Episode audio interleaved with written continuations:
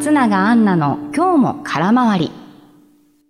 不適切にも程がある昭和の雑誌が心に刺さりすぎたスペシャル。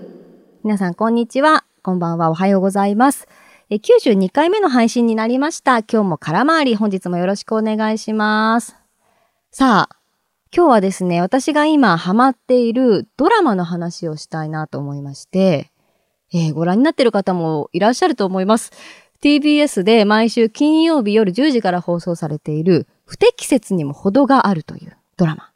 安倍貞夫さんとか仲里依紗さん、磯村勇斗さんとかが出演されているドラマでして、これざっくり言うと、あの時代がせんきゅうひゃくはちじゅうろくねん、今からさんじゅうはちねんほど前から、安倍貞夫さん演じる昭和のおじさんが令和にタイムスリップしてきちゃうっていうお話なんですよ。で、昭和とこの現代、令和の違いがすごくクローズアップされて、毎回私もね、めちゃくちゃカルチャーショックを受けるんですけど、ほんとすごい時代だったんだなと思って改めて。例えばですけど、まあ、当時は当たり前だったと思うんですが、この安倍貞夫さんが演じるのが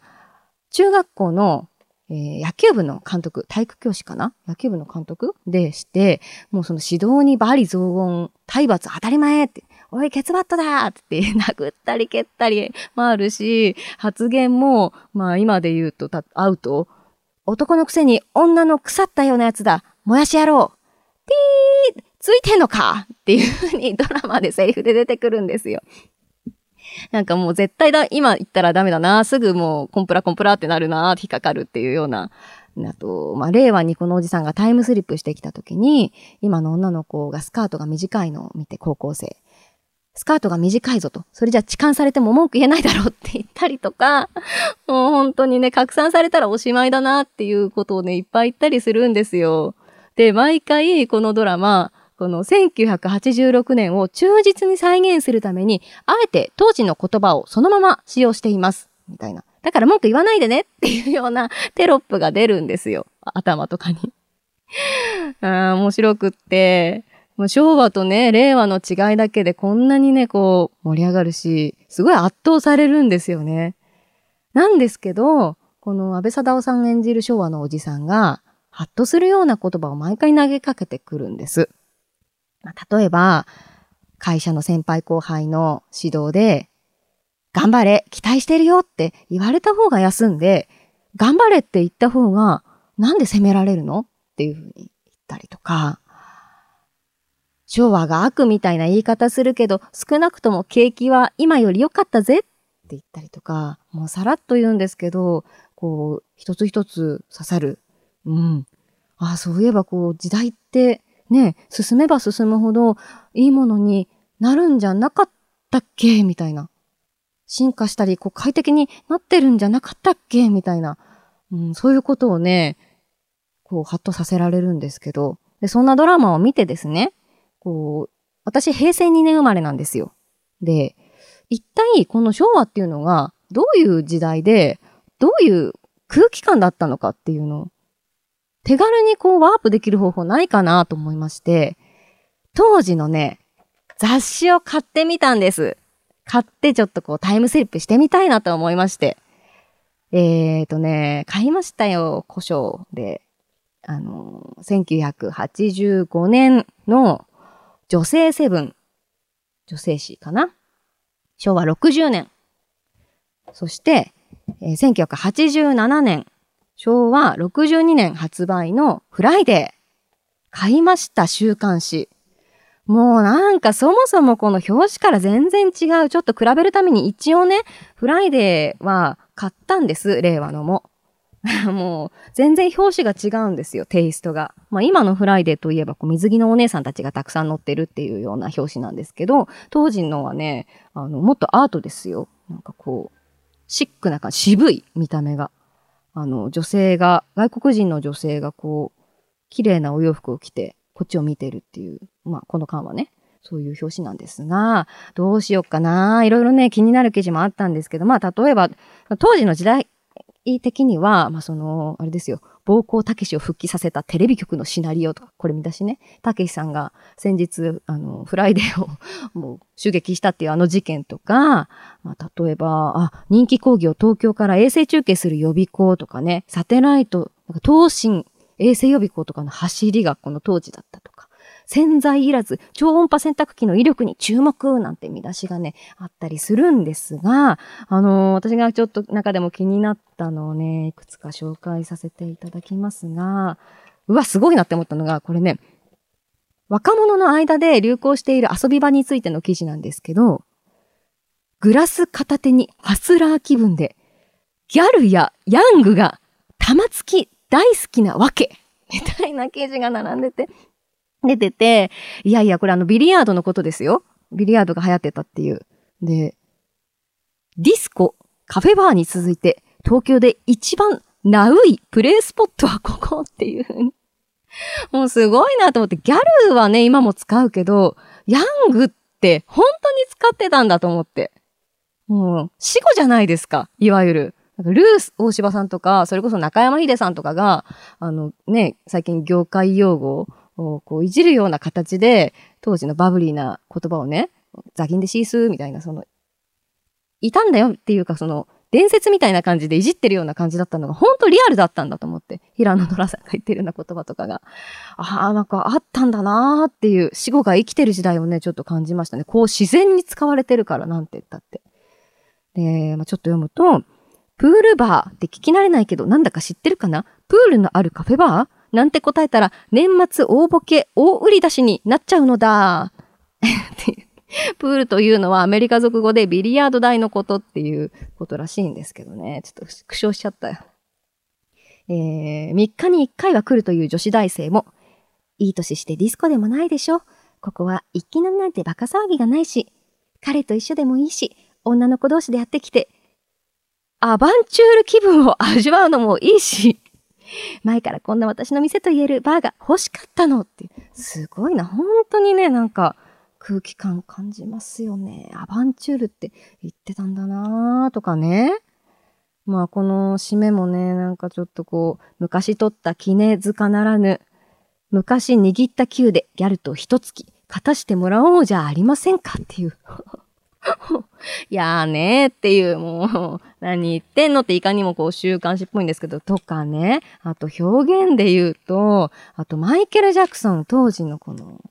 時代の寵児、マイケル・ジャクソンの記事があったんですけど、マイケル・ジャクソンが動き始めた。顔のどこが変わったか探してください。もうこんな直接的な書き方ある？ちょっとこれ、マイケル訴えてもいいぐらいだなって思うんですけど、すごいよな。本当に。うーん。失礼極まりない。まあ、こういう表現とか、あとはね、取材とか文章の書き方なのかな。あのー、もし、これは今はあんまないんじゃないかなって思ったのが、その当時、こう、はや、世界的にすごい流行してたですかね。アメリカのラッパー、ラン ディーエムシー っていうさんにん組の人たちが、日本にこう来日していて、コンサートで来日してて、えー、っと、あの、空港で突撃取材しましたっていう記事なんですけど、もう書いてあることがわけわかんなすぎて、翻訳がぶっ飛んでるんですけど、喋ったらしいんですよ。俺たちさんにん組が東京の街を歩いていたら、ニューヨークの黒人ギャングみたいだってよ。提案で、このさんぼん線のバスケットシューズ、スーパーアディダス履いたラッパーサンバガラスといや、アメリカじゃなくこまだまるスーパースターよ。この靴で六本木にも繰り出そうと思うんだが、上品ぶってるディスコがさ、入れてくれるかどうか。ベランめ、人を足元で差別するんじゃねえや。それこそ知的水準が低いってもんよ。じゃあなって。絶対言ってないでしょ、こんなこと。絶対言ってないよ。すんごい異様な翻訳。この翻訳が、許されるんだ。ぶっ飛んでるなーって思ったんだよなー。うん、とか、それで言うと、例えばその、当時その、上野動物園のパンダ、トントンっていうパンダが生まれて、そう、パンダフィーバーだったって今も昔も変わんないんですねって、これ初お目見えに関しての記事なんですけど、なんかね、トンチキだなと思ったのがもう本当にね、トントンに対してインタビューしてみたって記事になってる。まあこれは、ま、まず、まあありえない話なんですけど、トントンに対してインタビュアーが動物園のウサギで、で、パンダのトントンと対談形式で進んでいくんですよ。ね、なんかもうトントンが嫌になっちゃうよ、こんなに人気者で、みたいな。もう僕の人気に便乗したがる人って多いなとか言ってるんですけど、もうそれに対してウサギ。ま、上野動物園のホープだから仕方ないわね、みたいな。もう筆談、あの、対談形式で進んでるんですけど、まあ、可愛いけど事実じゃないし。まあ、すごい、もうユーモラスな遊び心がある記事っていうんですかね。いや、ちょっと面白いなーっていうのとか。まあ、フライデーの歴史ではないですけど、フライデー今のと比べてみると全然テイストが違うんだなっていう。今、グラビア表紙、芸能ななわり。で、もうあとなんか社会性のある、その、事件事故のその後、スクープ寄りな雑誌になってるっていう、そういうのでちょっと違いは感じましたけど、あとね、あ、時代だなって思った記事で言うと、これは女性セブンなんですけど、例えば、あの、夫が喜ぶビールのつまみっていうね。うん。今ちょっとなかなか使えないですよね。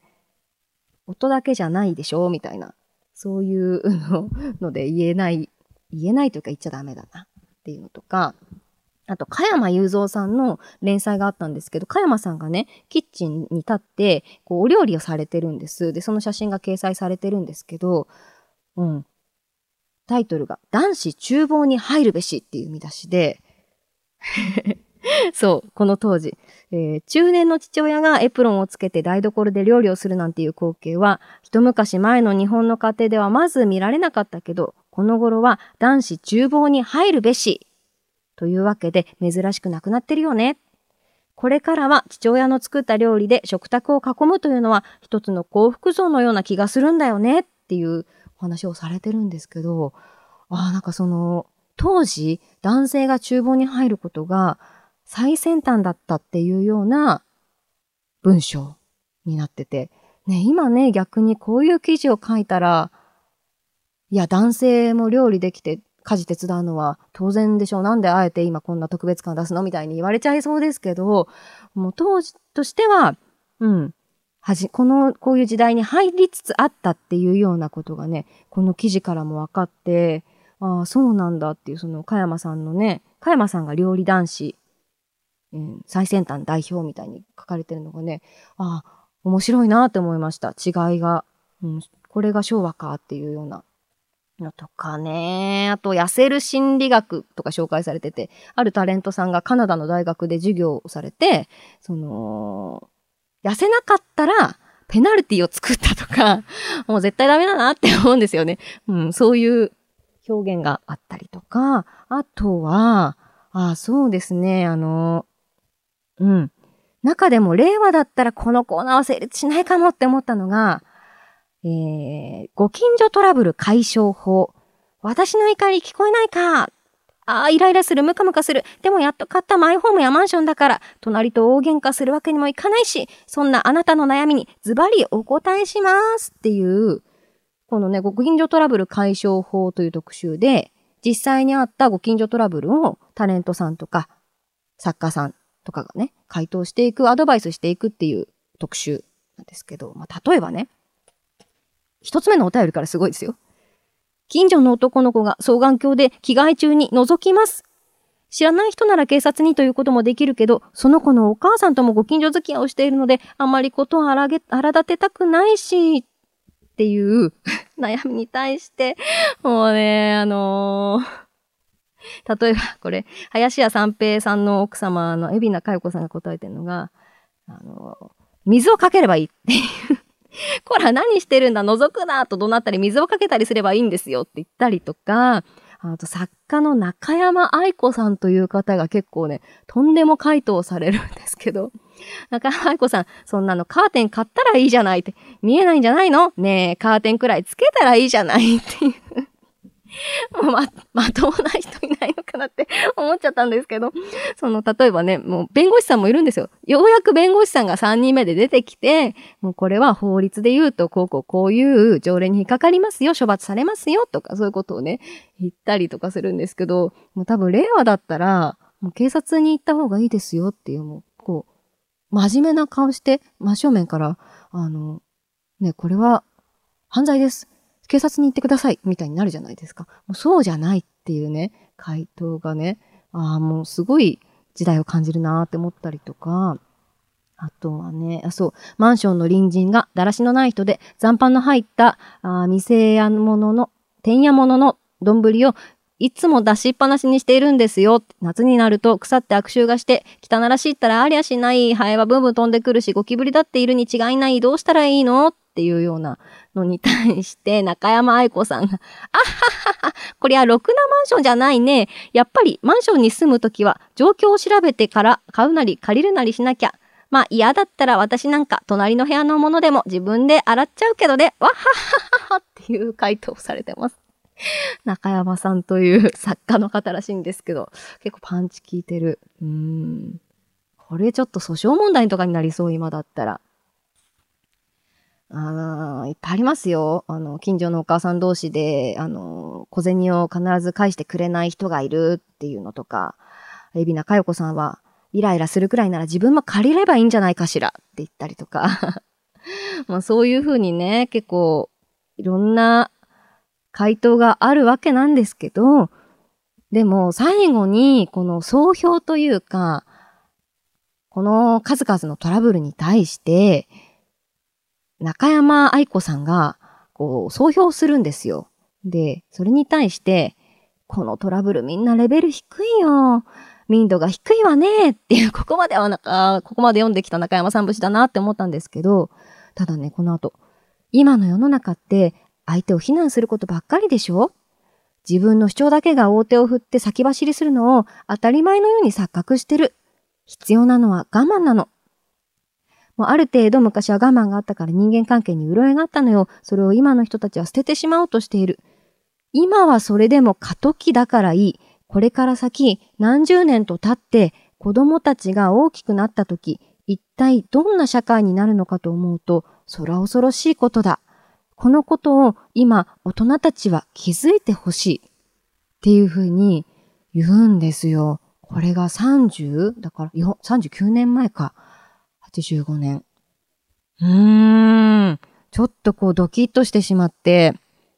なんかこう中山さんがこの時代にタイムスリップしてきたら、今の時代に、なんて言うんだろうって思っちゃって。まあその、今この読んできて結構昭和のパンチの効いた記事とか、確かにこのね、誰か傷つくんじゃないかっていう記事とか、どっちの時代がいいとか、昭和がいい、良くて、令和が悪いとか、令和が悪くて昭和がいいとか、そういうのじゃなくって、ね、ちょっと、ハッとしますよね。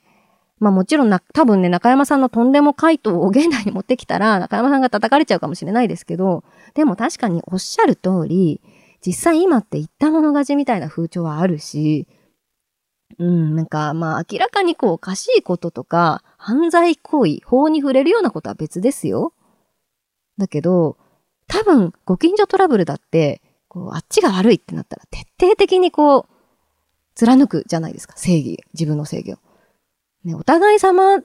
だね、みたいな、この時の、この中山さんとか海老名さんとかの時代にあったそういう空気感は多分ない。なっていう、ねえ、騒音トラブルとか、我が家でこう大きな音出して、あ、なんかど大きな音が聞こえるって、上の階の人がうるさいってなった時に、例えばですよ、でも私だって、こう、そっちだって、〇〇スペシャルって大きい声出してるじゃないって言われたら終わりですし、まあちょっとその辺はお互い様だなって思ったり、私がただね、そういうことに出会ったことがないのかもしれないけれども、まあ確かにね、でも中山さんのコメントを読んで、うーん、なんで今こうなったんだろうってちょっと考えさせられました。このにさつの雑誌を読んで、昭和と今の違いってなんだろうなとか、記事のユーモラスな感じ、ユーモラスな感じがもうちょっと減ってきたのなんでだろうなとか、みんななんかすごいリアリティより、うんまあ、正面からこうぶつかっちゃうみたいな。うーんなんか平成の間にこう何があったんでしょうねっていうのを考えさせられました。現実的にならざるを得ない事情、出来事、事件、事故、まあ、確かにたくさんあったのかもなとかね。だから私はこのにさつを読んで昭和から、うん、この時代を生きてきた人たちから学べることってもしかしたらたくさんあるのかもなっていうことをねふと感じたタイムスリップでした。はい。さあ皆さんもし昭和のこのびっくりするようなあカルチャーショック、今との違い度があったらよかったらコメントいただけたら嬉しいです。さあここまでのお相手は松永杏奈でした。バイバイ。